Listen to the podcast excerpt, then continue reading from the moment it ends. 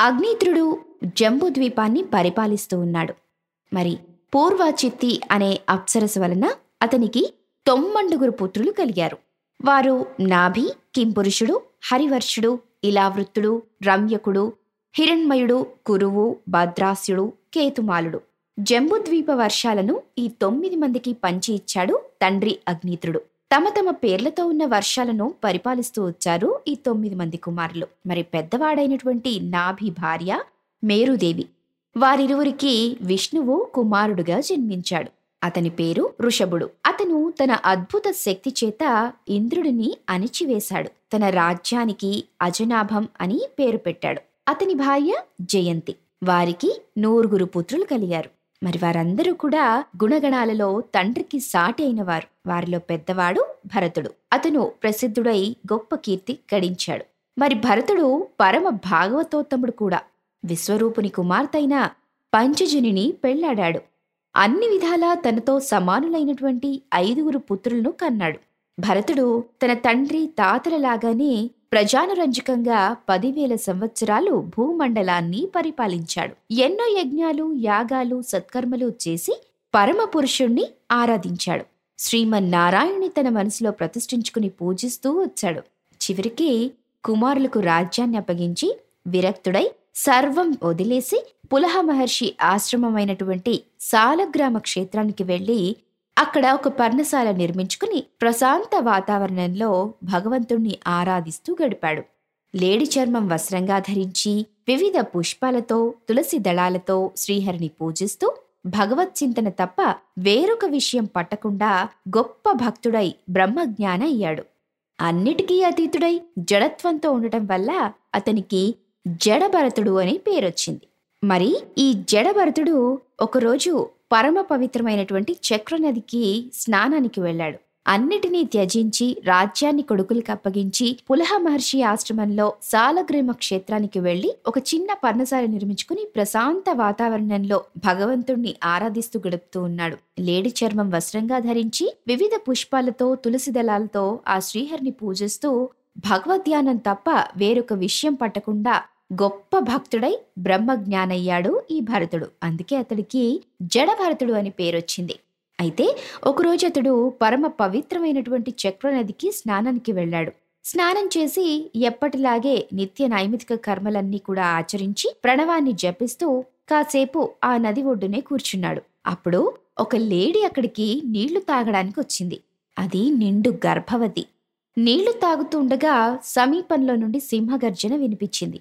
అసలే పిరికిదైన ఆ లేడీ బెదిరిపోయి నదికి అడ్డం పడి నదిని దాటడానికి ప్రయత్నిస్తూ ఉంటే అప్పుడు దానికి గర్భస్రావమై దాని బిడ్డ నదిలో పడిపోయింది. అది కూడా చూసుకోకుండా ప్రాణభయంతో నది దాటి ఒడ్డుకు వెళ్ళి ఆయాసంతో అక్కడే మరణించింది ఆ లేడీ. జడభరతుడు నదిలోకి దిగి ఆ చిన్న లేడి కూనను చేతిలోకి తీసుకుని దాన్ని శుభ్రంగా కడిగి తుడిచి తన వెంట ఆశ్రమానికి తీసుకుని వెళ్ళాడు. మరి భరతుడు అక్కడ నిత్యకర్మలన్నీ చేసుకుంటూ ఉండగా ఆ నది ఒడ్డున ఒక గర్భంతో ఉన్నటువంటి ఒక లేడీని చూశాడు. ఆ లేడీ అప్పుడే సింహగర్జన వినిపించి పాపం భయంతో నది దాటాలని ప్రయత్నించింది. కాని నదిని దాటుతూ ఉండగా తనకి గర్భస్రావమై తన చిన్న లేడికున నదిలో పడిపోయింది. అలాగే ఆయాసంతో అది కూడా చూసుకోకుండా నది దాటేసి ఆయాస పడిపోతూ చనిపోయింది ఆ లేడీ. తర్వాత జడభరతుడు నదిలోకి దిగి ఆ చిన్న లేడికూనను చేతిలోకి తీసుకుని దాన్ని శుభ్రంగా కడిగి తుడిచి తన వెంట ఆశ్రమానికి తీసుకుని వెళ్ళాడు. తల్లి లేని దాన్ని చూసి అతనికి దయాచాలి కలిగాయి. అప్పట్నుండి దానిని ఎంతో అభిమానంగా చూసుకునేవాడు. దానికి గడ్డి ఆకులు తినిపించటం దాన్ని మృగాల బారిన పడకుండా కాపాడ్డం అలా కన్న బిడ్డలాగా చూసుకోసాగాడు. అది కూడా ఒక్క క్షణం కూడా భరతుణ్ణి విడిచిపెట్టకుండా అతని వెనక వెనకే తిరుగుతూ ఉండేది. స్నానానికి వెళ్ళినా ధ్యానం చేసుకుంటున్నా ఎప్పుడూ అతని వెంటే ఉండేది ఆ లేడిపిల్ల మరి అన్ని బంధాలు విడిచి భగవంతుని ఆరాధనలో కాలం గడుపుతున్నటువంటి భరతుడికి ఈ లేడి మూలంగా ఒక ఎడతెగని బంధం ఏర్పడింది. దినదినానికి ఎక్కువైపోయి ఆ లేడి పిల్లే అతని లోకమైపోయింది. క్రమంగా అతని పూజలు జపతపాలు దేవతార్చనలు అనుష్ఠాన క్రియలు గంగలో కలిసిపోయాయి. తన భగవత్ పూజ వెనుకపడినందుకు జడభరతుడు విచారించలేదు. పైగా పరోపకారం శరణాగత రక్షణ తన కర్తవ్యం అనుకున్నాడు.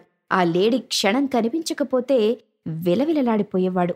ఈ స్థితిలో కొన్ని సంవత్సరాలు గడిచిపోయాయి. అతనికి అవసాన దశ వచ్చేసింది. మరి పరోపకారం శరణాగత రక్షణ తన కర్తవ్యం అనుకున్నాడు కాబట్టే ఆ లేడిపిల్ల క్షణం కనిపించకపోయినా విలవిలలాడిపోయేవాడు. ఈ లేడిపిల్ల వల్ల తన భగవత్పూజ వెనకపడిపోయినా సరే జడభరతుడు ఏమీ విచారించలేదు. చివరికి అతనికి అవసాన దశ వచ్చేసింది. అయితే మరణ సమయంలో కూడా తను భగవన్నామస్మరణ చేయక ఆ లేడిని తలుస్తూ ప్రాణాలు విడిచాడు. ఆ కారణం వల్ల అతను మరుజన్మలో ఒక లేడిగా పుట్టాడు. అయితే అతను పూర్వజన్మలో చేసిన పుణ్యం తపోబలం వల్ల అతనికి పూర్వజన్మ జ్ఞానం కలిగింది. తన పూర్వజన్మ తలుచుకుని ఎంతో దుఃఖపడ్డాడు.